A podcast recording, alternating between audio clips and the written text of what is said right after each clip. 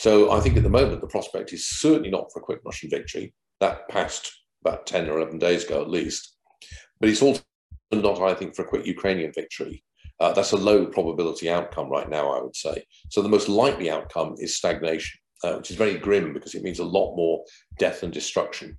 And I would add that the one unknown in this is whether or not the Russian army's morale collapses, because in warfare, armies can suffer a sudden catastrophic collapse of morale, and they just suddenly break and run.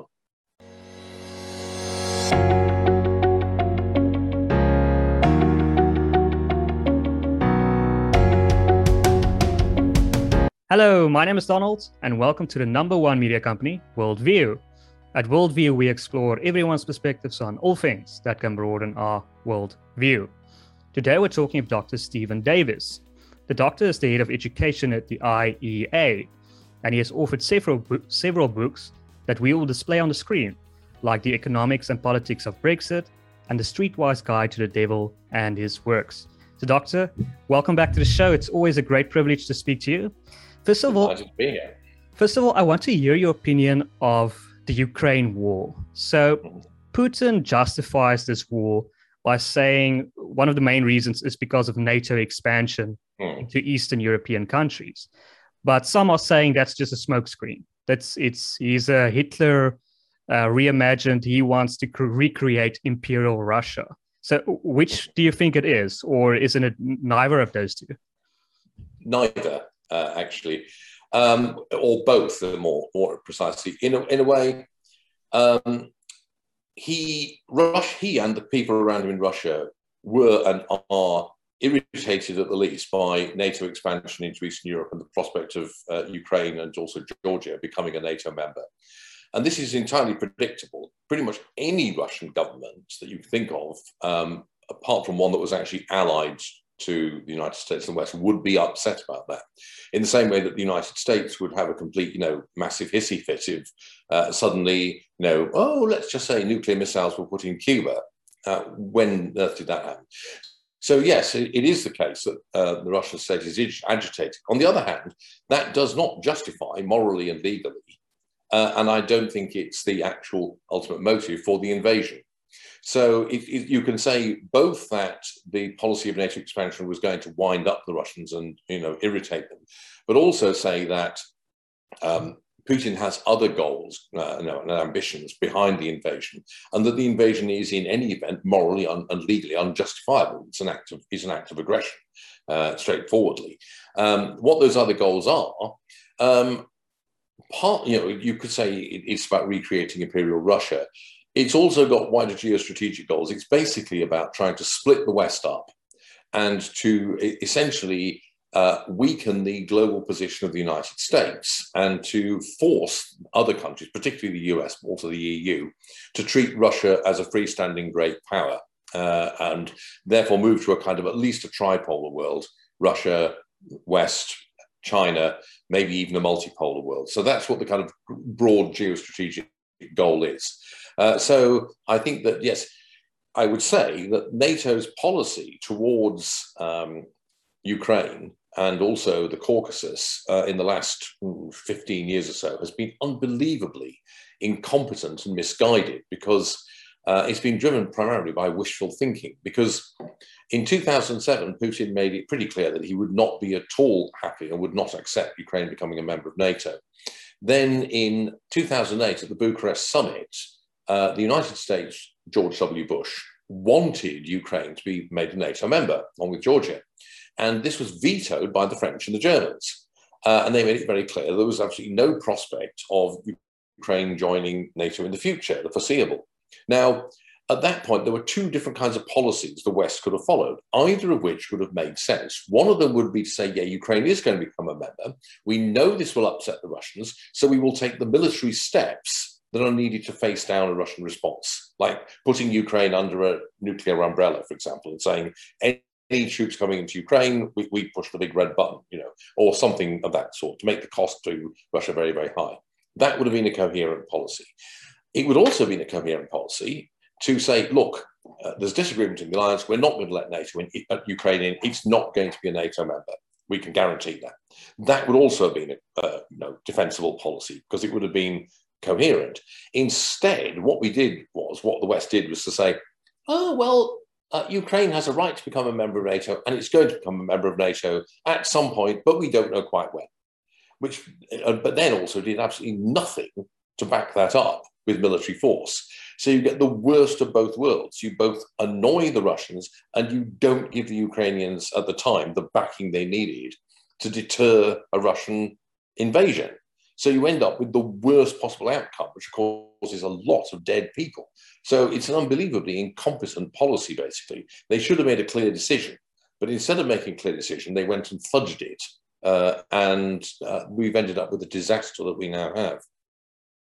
But don't you think that if the goal was to divide the West, that has backfired? Because it seems Europe and the United States seems as united as it has ever been. Yeah, absolutely. There are still divisions there. So Zelensky, the Ukrainian president, had a very frank interview with The Economist where he divided up the Western countries into, I think it was 4 categories, depending on what they wanted to see come out of the war. And it was a remarkably frank and I think very accurate kind of description. But at the moment, those divisions are, as you correctly say, very much not on public view. And everyone is very much singing from the same hymn sheet, rowing in the same direction. And so, yes, it's backfired massively. If his goal was to actually weaken the connection between the United States and Western Europe, which seems to be advancing pretty rapidly under Donald Trump, then he's made a major error of judgment. He's had precisely the opposite effect.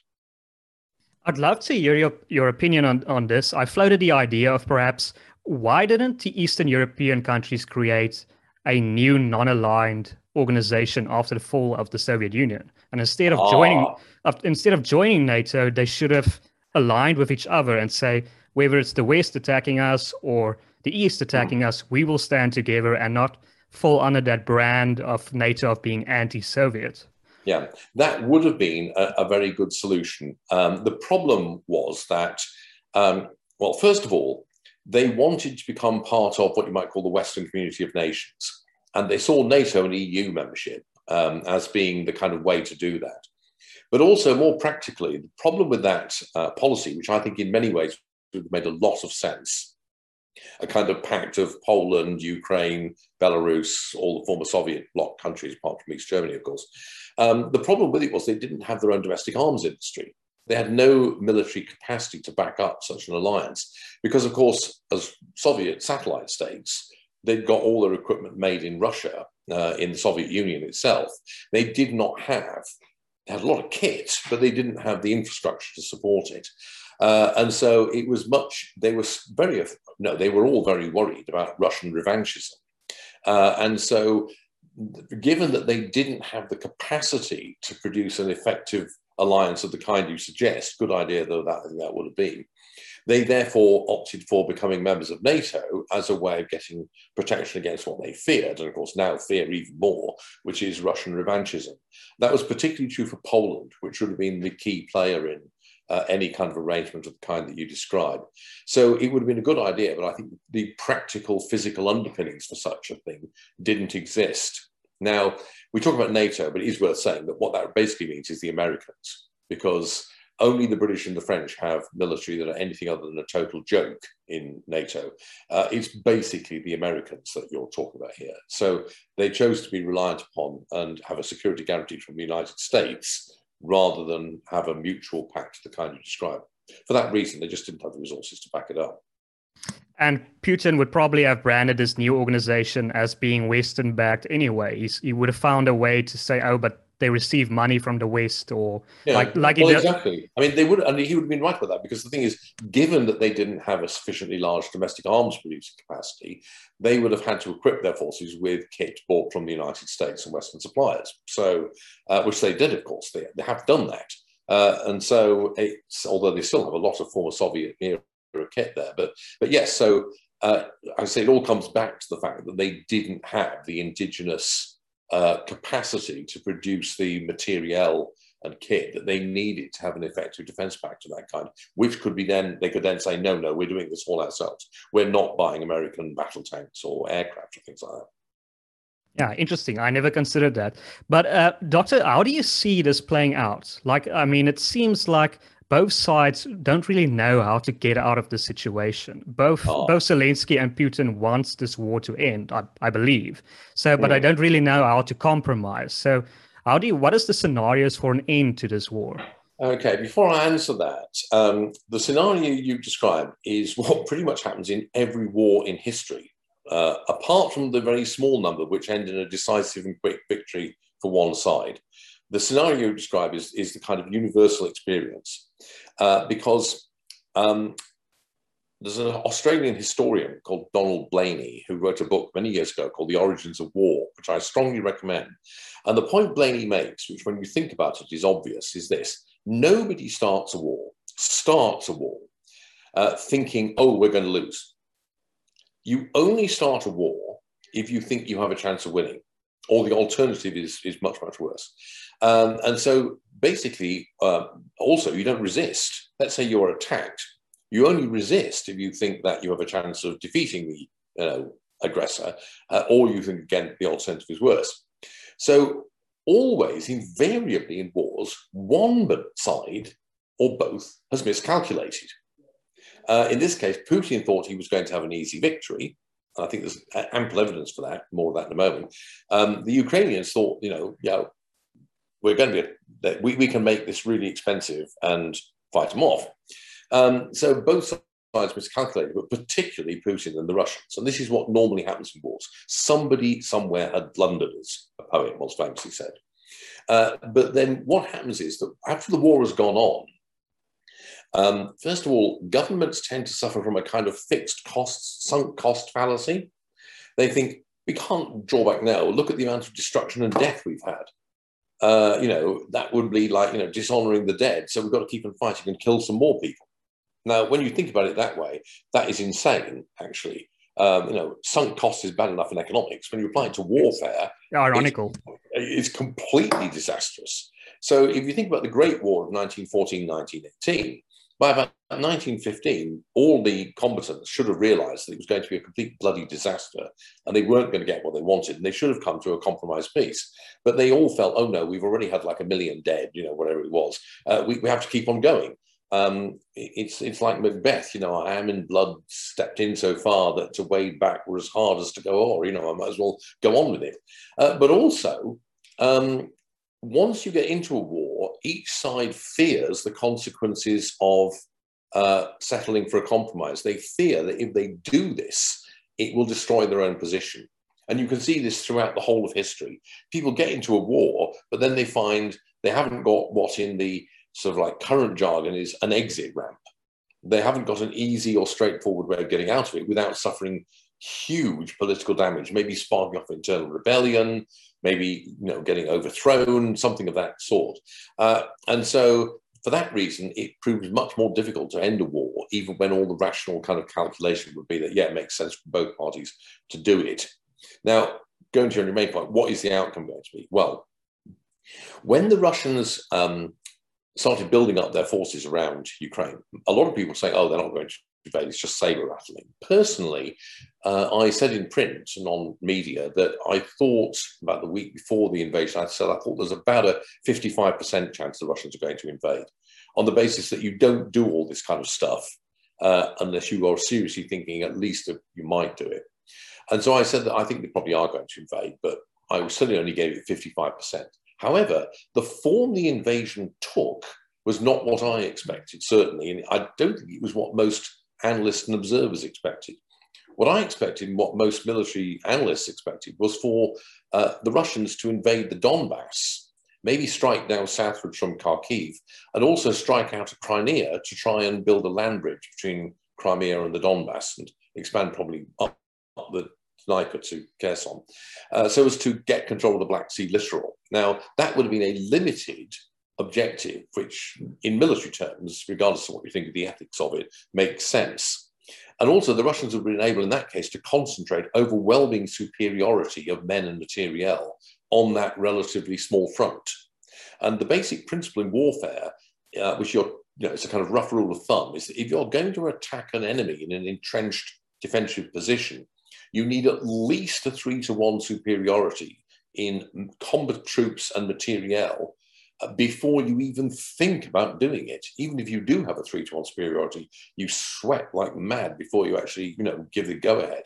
If you're talking about a maritime landing or an airborne landing, you need a 5- or 6-to-1 superiority. The defense always has a big advantage. Now, what the Russians did, instead of concentrating their forces in the south and east like that, they attacked on 5 separate axes, a broad front, right round the whole of the Russo-Ukraine and Belarusian border.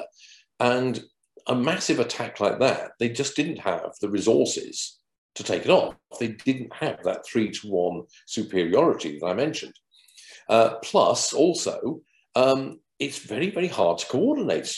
You know, there's a reason why we talk about the fog of war. When you're the supreme commander, the Russian general staff, or the army commanders, the big problem in a large, complex operation like the one the Russians actually launched is that you don't have a bloody clue what is going on. It is so difficult to find out what's actually going on at the company or platoon level, which is where the actual fighting is going on. And so you get complete case. It's extremely difficult. It's very, very challenging to coordinate an operation of that size. And of course, it turns out there were lots of screw-ups. It wasn't well coordinated.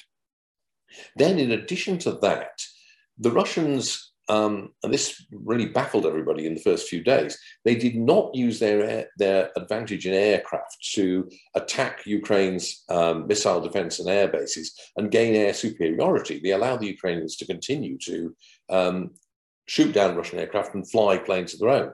They also did not use their tanks initially. They held back most of their armor in the first few days. Now, that's an elementary error, you might think, in military tactics, because when you have what's called a combined arms operation, which is where you combine small arms, airborne strikes and armor in the modern context, you want to have overwhelming force in all 3 elements immediately, right up front, because you want to break through as quickly as possible. And because they didn't bring their armor up and their heavy artillery, they weren't able to do that. And so the result was the Ukrainians, through extremely brave and very adept and flexible defense, were able to, you know, inflict very severe casualties on them.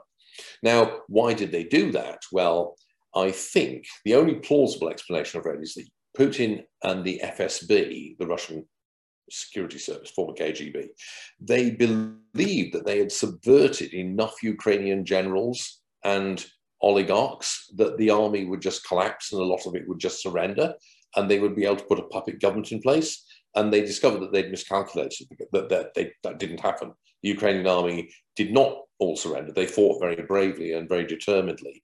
And they suddenly realized they'd got off on completely the wrong foot. So what they're now doing is they've given up on that 5-pronged attack. They've pulled all their troops back from north and northeast Ukraine, around Sumy and Chernihiv and Kiev.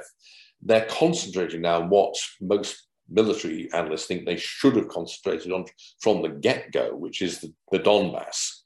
And the question is, how is that going to work out? Now, a lot of the troops they're relocating there are, in the jargon of the military analysts, degraded, which is a nice euphemism for saying half of them have been killed or injured so badly that they're, you know, no longer fit to fight, or they're completely, you know, their morale is shot to hell because they've gone through terrible experience.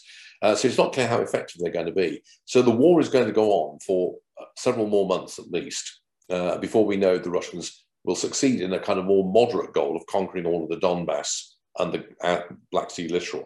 If they do that, then I think Putin will try and have a ceasefire to regroup.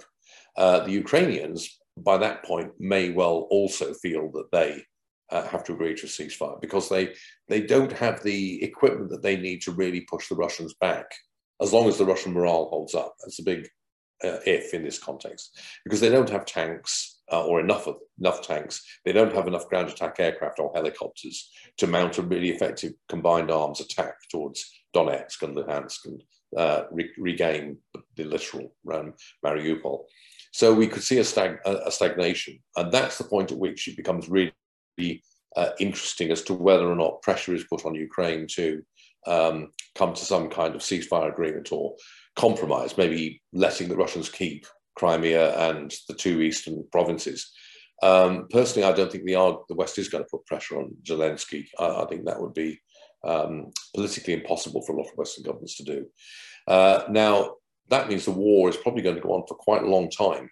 I imagine it will then continue at a low level for maybe years. Certainly no end date I would put on it. So I think at the moment, the prospect is certainly not for a quick Russian victory. That passed about 10 or 11 days ago at least. But it's also not, I think, for a quick Ukrainian victory. That's a low probability outcome right now, I would say. So the most likely outcome is stagnation, which is very grim because it means a lot more death and destruction. And I would add that the one unknown in this is whether or not the Russian army's morale collapses, because in warfare, armies can suffer a sudden catastrophic collapse of morale, and they just suddenly break and run and abandon their positions. And whenever this happens in the history of warfare, it happens very, very suddenly, almost without warning. It appears that people have a kind of mental telepathy by which they suddenly all decide, hell with this, we're going home, and they all turn and run. By the way, that's when most of you get killed.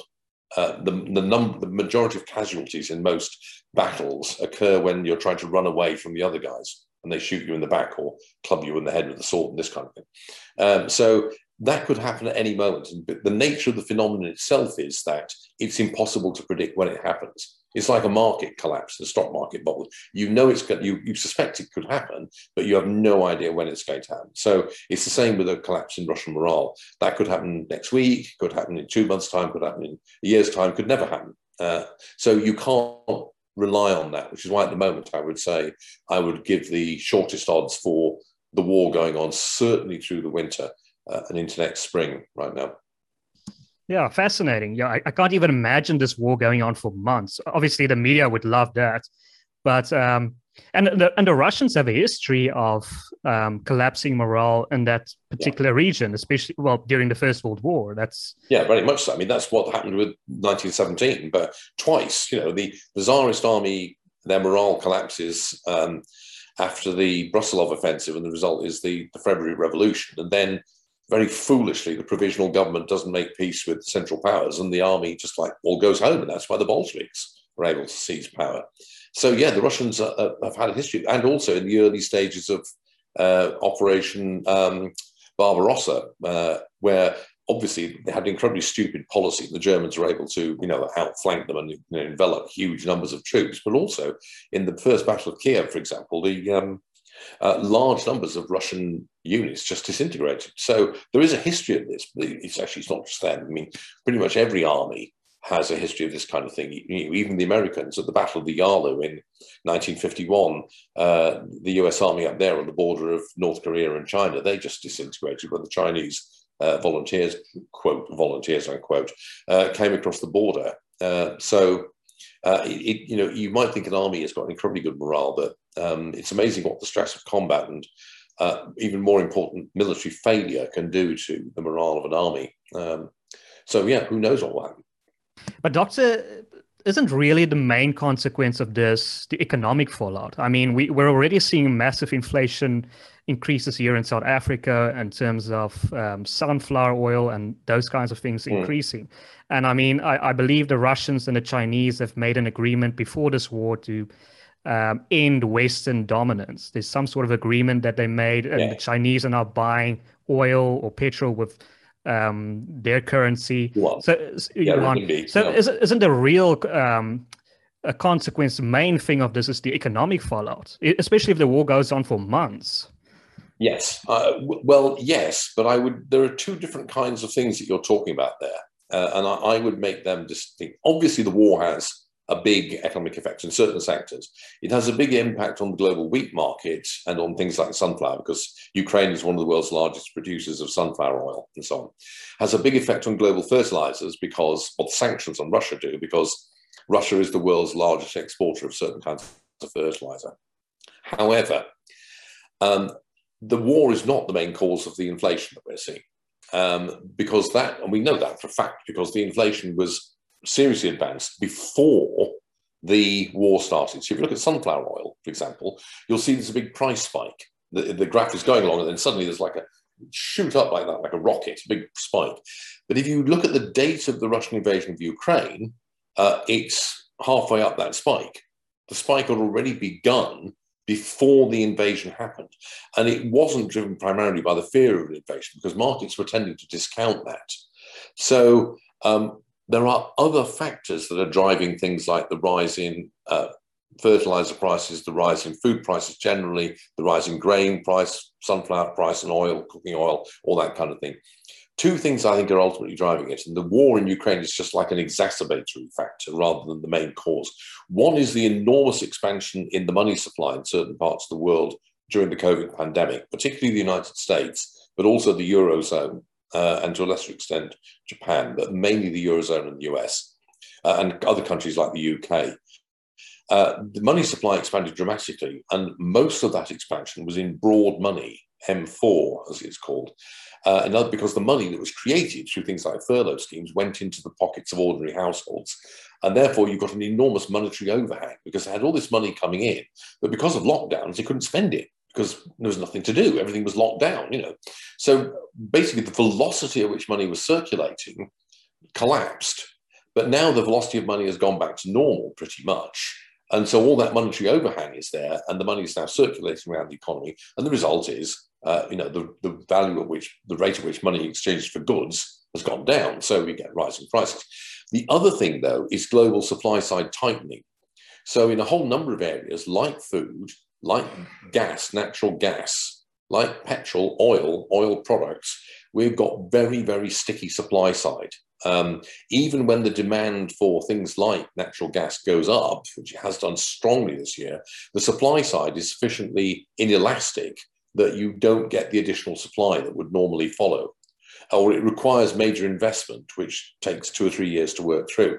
So the result is you've got a very firm supply side ceiling, and you've got rising demand because of the bounce back from the pandemic. And that's what's led to this rise in prices all over the place.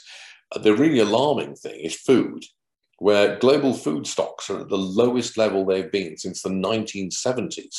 Global food supply, which is one of the great success stories of the last 40, 50 years, is currently, it's just not rising fast enough to cope with increased demand. There's also a big problem with misallocation and waste, but that's another issue. So that's what is driving most of this problem. The war certainly doesn't help, and it makes it worse. However, I do agree with you that the economic effect of this war is going to be the biggest long legacy, particularly if it lasts for a long time, as I suspect it will. And you mentioned the main one, which is the sanctions the West has imposed on Russia. Now, I must say I was quite surprised at just how far they went, because basically they used the sanctions nuclear weapon when they sanctioned Russia's central bank. What they did, essentially, the United States, the EU and Japan, they seized the Russian central bank's foreign exchange assets, which were located outside Russia, most of them. Because being foreign currency, they're kept outside Russia in the United States or various parts of Europe. Now, that has never been done before. And the trouble is, I think the West is going to regret having done that. I think it was the right thing to do. And it's certainly a way of putting effective pressure on Russia. But on the other hand, I do think that they're going to regret it. Because if you are China with $1 trillion worth of foreign exchange assets, what are you now going to think? You're going to think, wow, that could be us. Those assets are maybe not that secure because they can be seized at any moment and held hostage, basically, which is what we're talking about here. So that gives the Chinese and a lot of other governments around the world, and for that matter, large private firms, a really powerful incentive to diversify away from the dollar in particular, and to try and find alternative ways of parking, surplus money or reserves that they have off the system. And so I think in the sort of like medium term future, the next decade, this is going to put the dollar's reserve currency status under very, very severe strain, because major players, notably China, but others as well, like India, for example, the Gulf states, they're all going to be thinking that it's just not safe or secure to have so much of your eggs in the one basket of the dollar, basically. And so I think that economic effect, which is the structure of the world economic financial system, basically, is going to be massively affected by the war. But that's not an immediate effect. That's going to work itself out over the next decade. But I think you're quite right. That is going to be by far the biggest effect, because if the dollar were to lose its world reserve status, things would get seriously interesting. I would not like to be American president if that happened. Yeah, I know everything is relative. And obviously, Vladimir Putin is not Hitler precisely because he's not clearly an anti-Semite, or he wants the entire world. Well, we think he doesn't want to start a world war. But I mean, no. you have to admit there's some similarities between him and Hitler with their justification for annexing these territories. They somehow followed the same route in terms of justifying it by saying their people are in those countries. There's a large amount of Germans in Austria and Czechoslovakia. That's why I want those lands. And yeah. Vladimir Putin did the same thing. And like Hitler overextended with Poland, Vladimir Putin overextended with the Ukraine. Isn't there some similarity there? Yeah, of course there is.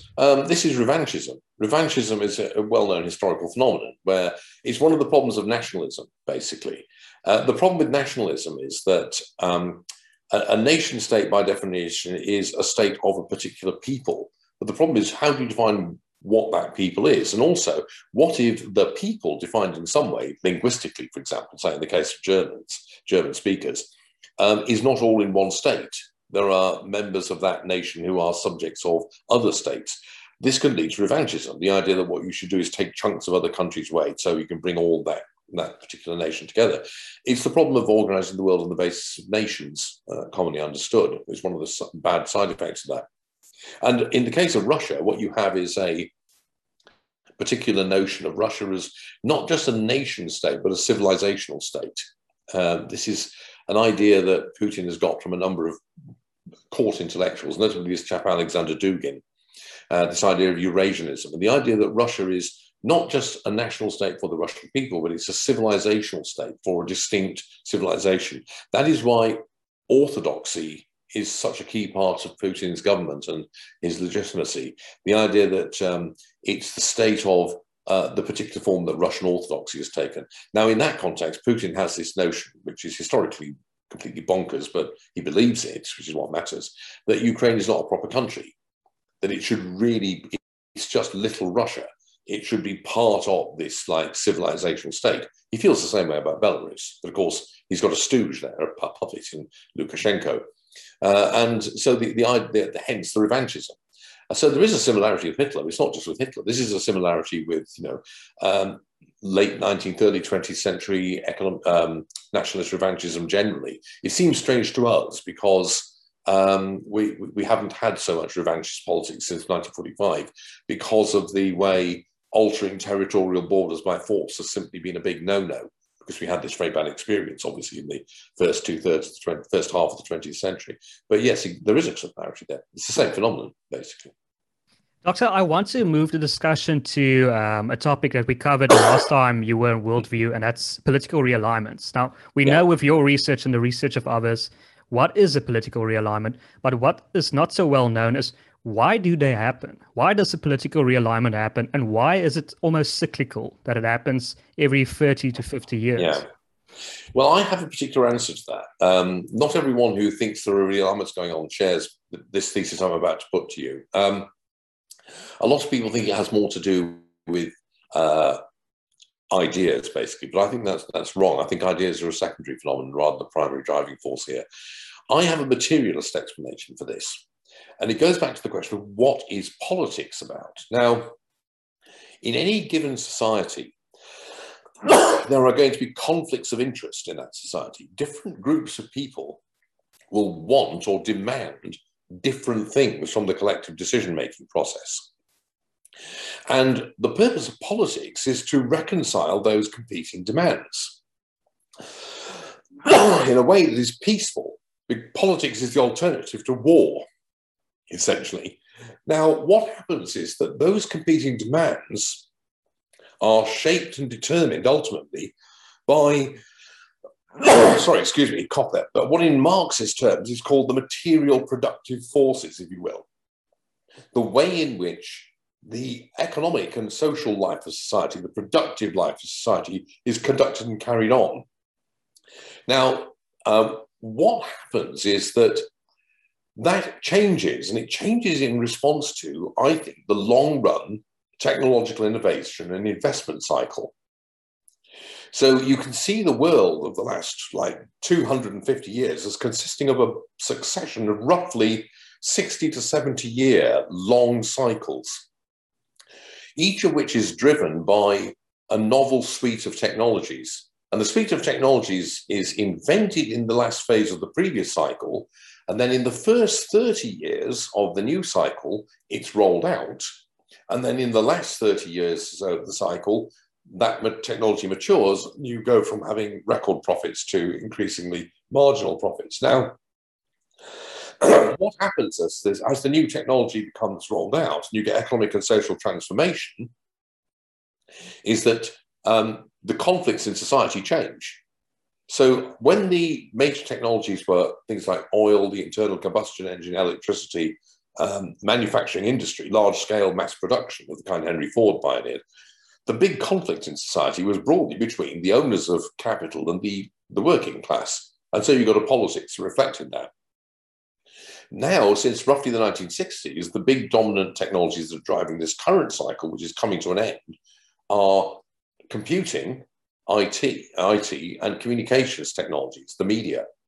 And what we've seen is a division of a different kind, which you could say really is the division between the globally connected, the people who live and work in globally connected industries, in globally connected metropolitan areas, like Gauteng in South Africa, or Cape Town, or New York, or Paris, or London, or Sydney, and the people who live in small towns and rural areas who are not globally connected in that way.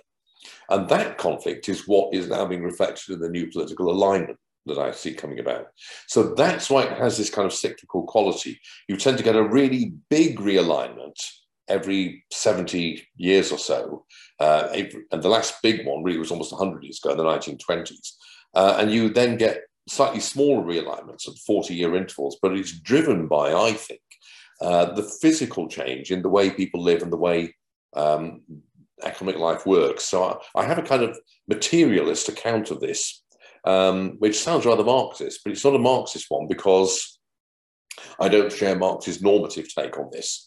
And I also don't share his vision that this is all heading towards a particular end state or destination, which he thought was, socialism and communism. I don't think there is a particular end state. It's just a succession of changes, one after the other, one damned thing after another, as somebody once said. That's fascinating. Do you think it's tied in with age as well? Because it's usually the younger people that embrace the new technology as it rolls out, and the older generation holds out. And because absolutely. Yeah, there's clearly a generational effect because, as you say, the older generation, their views and their opinions formed in a time when the old technological suite and the social divisions it gave rise to were dominant, and that shapes their mindset, their way they think about the world.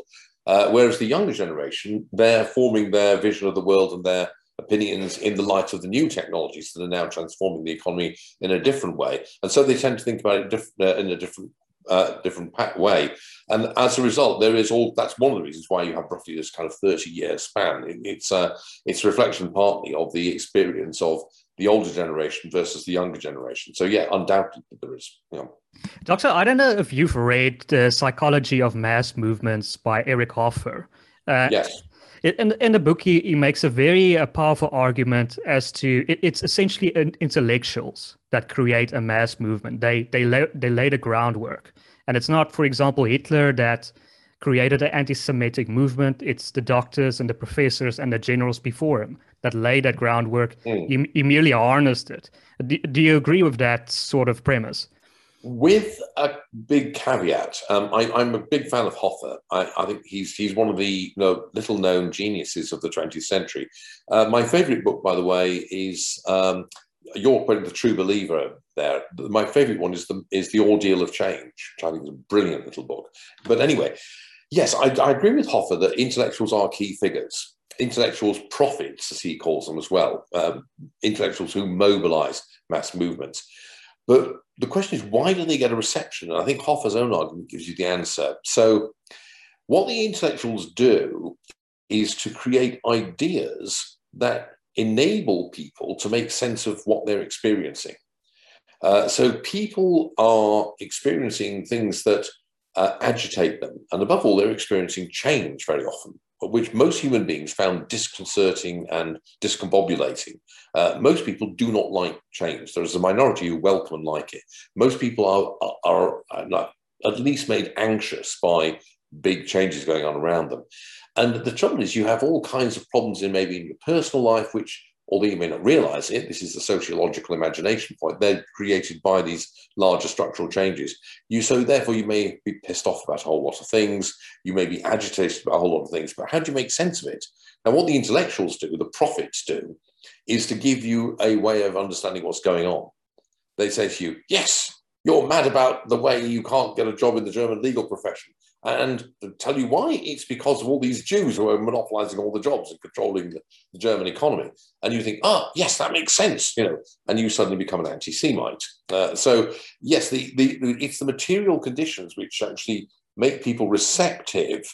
But what then is very important is how people, the intellectuals, then explain or make sense of what people are experiencing. And sometimes you have explanations which lead them to respond and act in constructive ways. On other occasions, as with people like the late 19th century anti-Semites you alluded to, you get people who lead people to respond in a way that is deeply destructive. And also what that does is to give meaning to life, because what people find very, very hard to deal with is the idea that the world is just random and meaningless. Most human beings, we are, as a species, we are a kind of meaning-seeking species. And most people find the idea that the world is just like random shit incredibly disturbing, that we do not want to believe that. And so what we are on the lookout for is systematic bodies of thought, theory, argument and the like, or even art or poetry and things of that sort, which enable us to feel that the world is somehow more coherent, even if the story you get is that the world is controlled by a bunch of evil people who are manipulating everything. Then, you know, it's apparently most people would rather believe that than believe that the world is just like complete chaos. They'd rather think that there's lizards controlling everything. Or they'd rather believe that the people who run the world are evil but incredibly competent. That's much less scary than thinking that the world is run by people who don't know what they're doing, which is actually much more like the truth.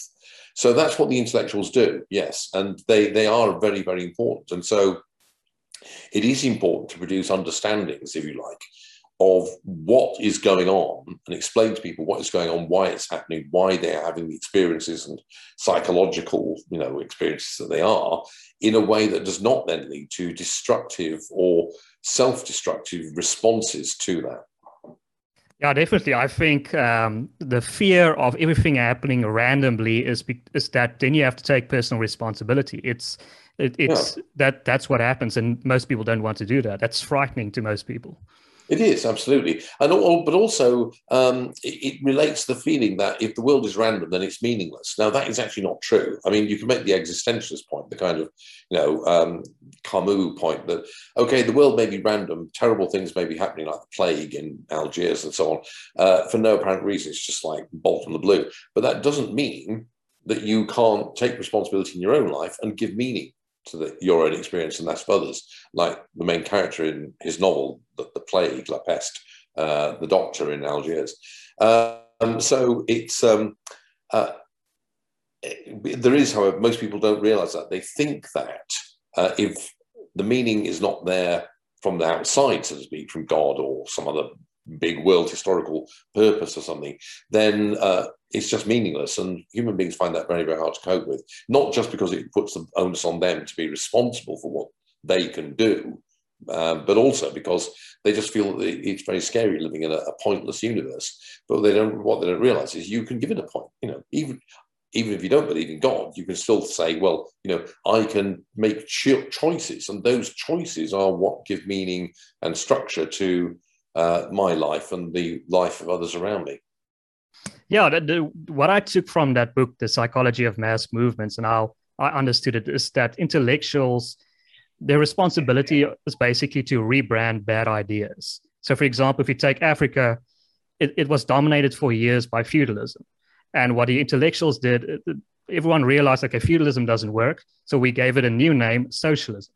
Because essentially, what is the difference between a minister of sport or a minister of communication and the Duke of York? It's both titles of nobility. Yeah, this is absolutely true. The point is, there's a distinction between what you might call critical intellectuals and coarse intellectuals. And it's a hard distinction to make because a lot of people who are actually coarse intellectuals think they're critical intellectuals.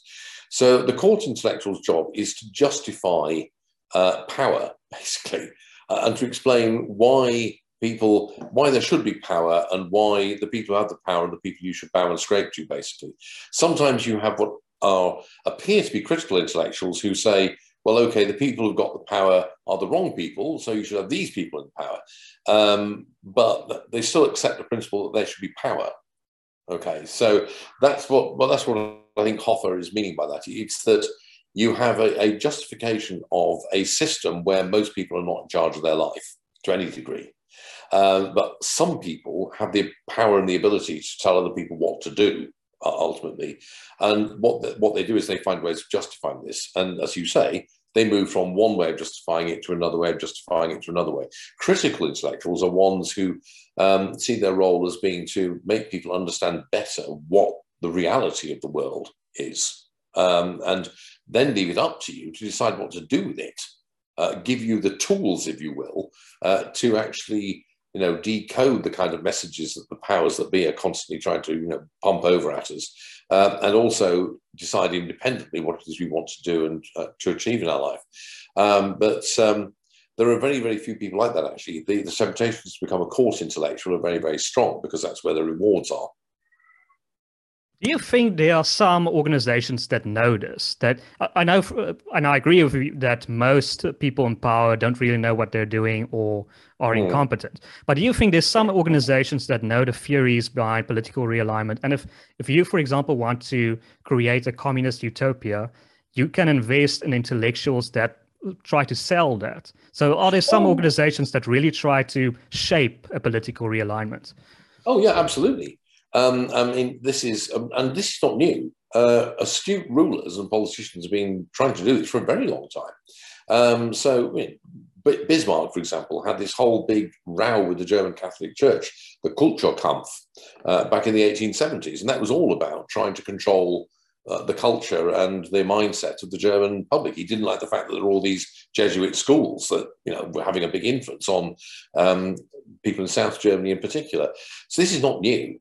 And yeah, there are people like this, ideological entrepreneurs, you might say, who are trying to build mass movements or build or take advantage of the shifts in opinion that manifest as political realignments to promote their own agenda. The obvious example is Putin. Because Putin has been supporting national collectivists, so-called right-wing populists all across Europe and indeed in North America. There's been directly or indirectly money given to them, like all sorts of cyber stuff done to support them, Twitter accounts and Twitter bots busily promoting certain kind of positions. And that's precisely for his own reasons. Very much his own personal selfish reasons and reasons the interests of the Russian elite, of which he's the head. He's been trying to mould and shape a particular kind of political current. By the way, it's another of his miscalculations. I think he's definitely damaged it by his invasion, but also he's led, as we can see in France, for example, for a large part of that movement to distance themselves from him. So it's not had the result he wanted. But he's a classic example of exactly what you described. Doctor, I want to move on to a topic I'd love to hear your opinion on. I've watched a lot of interviews of Peter Hitchens, and I know you probably know who he is. And he's very critical of the position of many governments to legalize marijuana, especially in the UK. And his argument in one of the interviews was that it leads to violence, that those who smoke pots, he cited an example of a student or a child that killed his parents in the UK. And this child said it was because of marijuana. So what would your opinion of his stance be, and what would be the libertarian response be to his argument? Well, okay. I actually debated Peter Hitchens once at Exeter University. It was one of my, not only the experience I'll come back with fondness because I lost the debate, actually.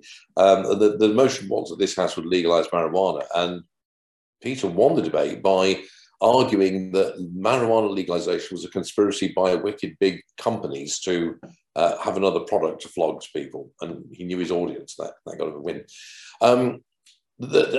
If you think about the particulars of it, the idea that marijuana leads to violence is, on the face of it, ridiculous, because as anyone who's smoked dope knows, that what it actually does is make you incredibly chilled and, like, you know, not interested in doing anything apart from, you know, talking rubbish basically and just lying around like an idiot. Other stuff, angel dust or, you know, cocaine, yes, you know, makes you manic and aggressive. However, this is where to give Peter, you know, some credit. There is very, very strong evidence that if you already have a predisposition to schizophrenia, then smoking marijuana, particularly between the ages of roughly about 14 and mid-20s or so, is likely to trigger the schizophrenia. Most schizophrenia normally presents in the early to mid-20s. And if you what you find is that you'll have a kind of genetic predisposition to schizophrenia, and that if you smoke marijuana, you are much more likely for that predisposition to actually manifest, and it'll present as full-blown schizophrenia. And of course, schizophrenics can then commit violent acts because the voices in their head have told them to do it or something like that.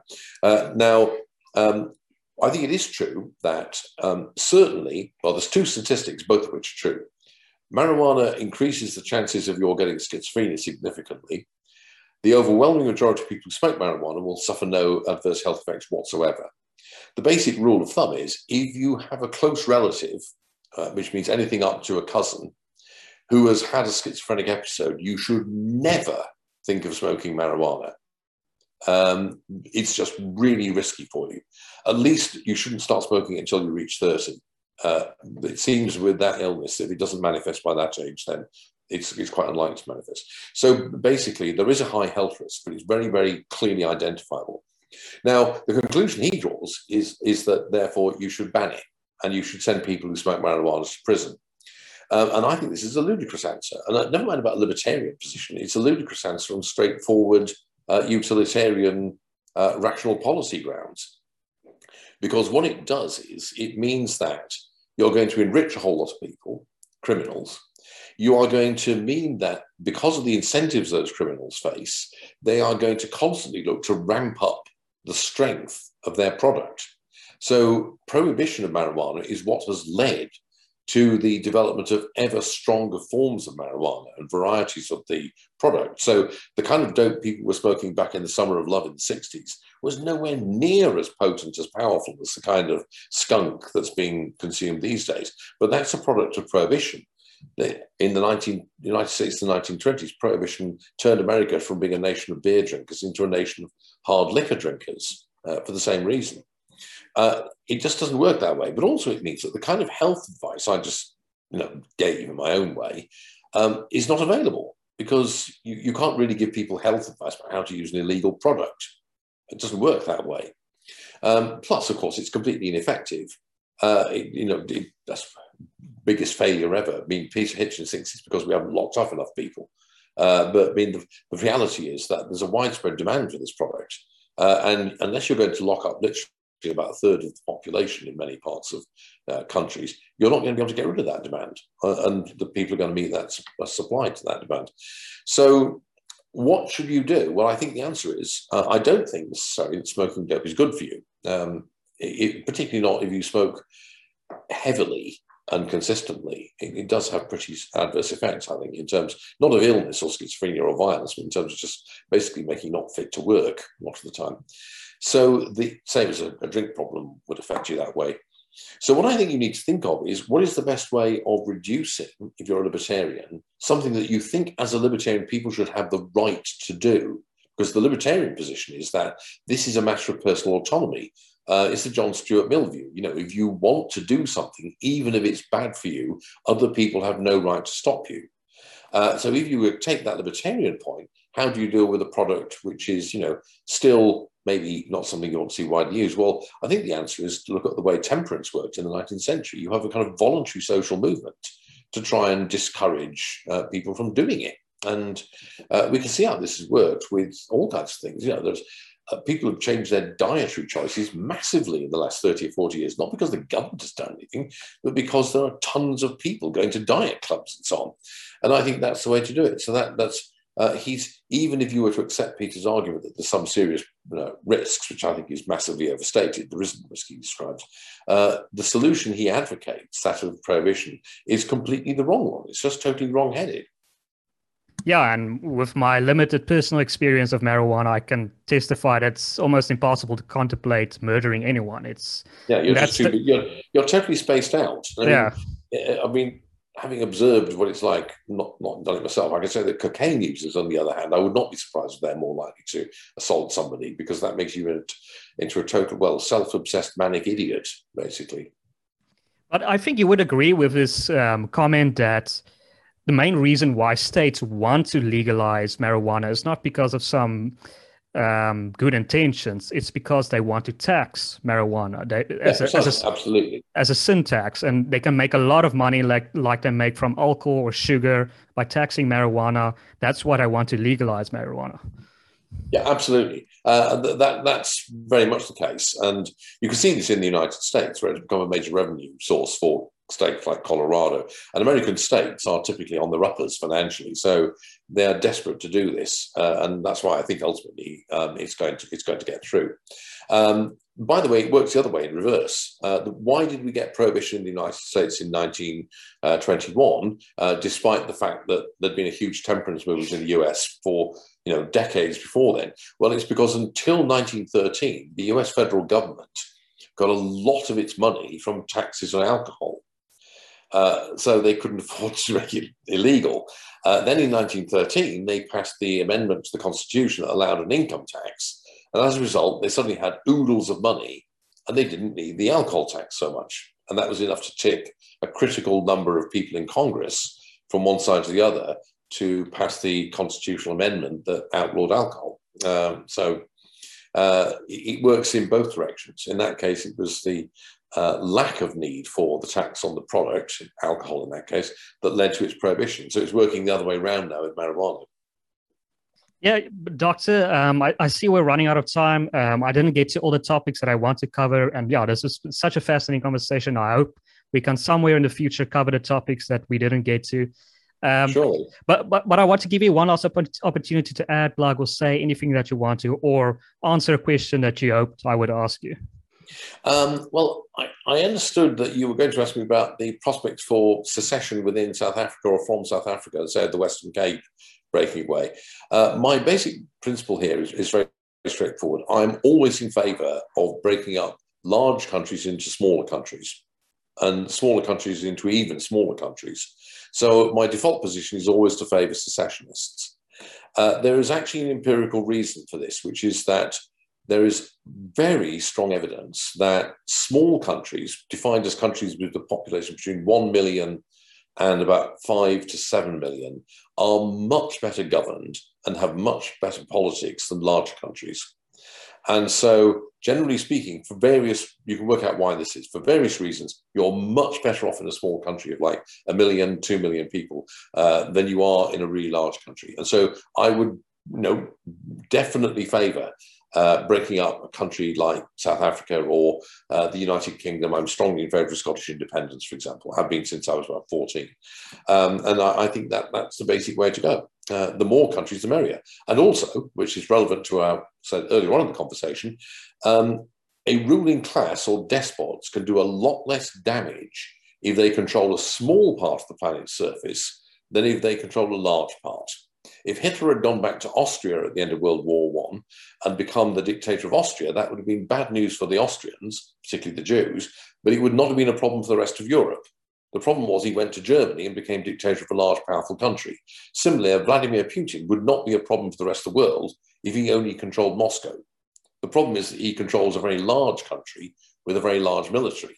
So smaller countries, people who control them, can do a lot less damage to the world than people who control large countries. So break countries up. That's my basic principle. And there wouldn't be world wars if the British and the French had all those colonies.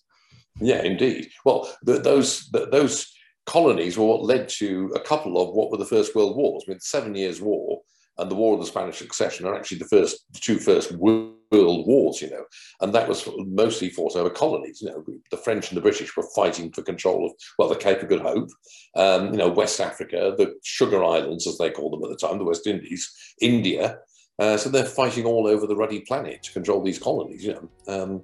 Had they not got into the empire business and the colony business, then they wouldn't have had they still had occasion to fight in Europe. There wouldn't have been a world war. But yeah, thank you, Doctor. To our worldview audience, wherever you are, please consider liking this video, sharing as widely as possible, and subscribing to our channel. My name is Donald, and you've been watching Worldview.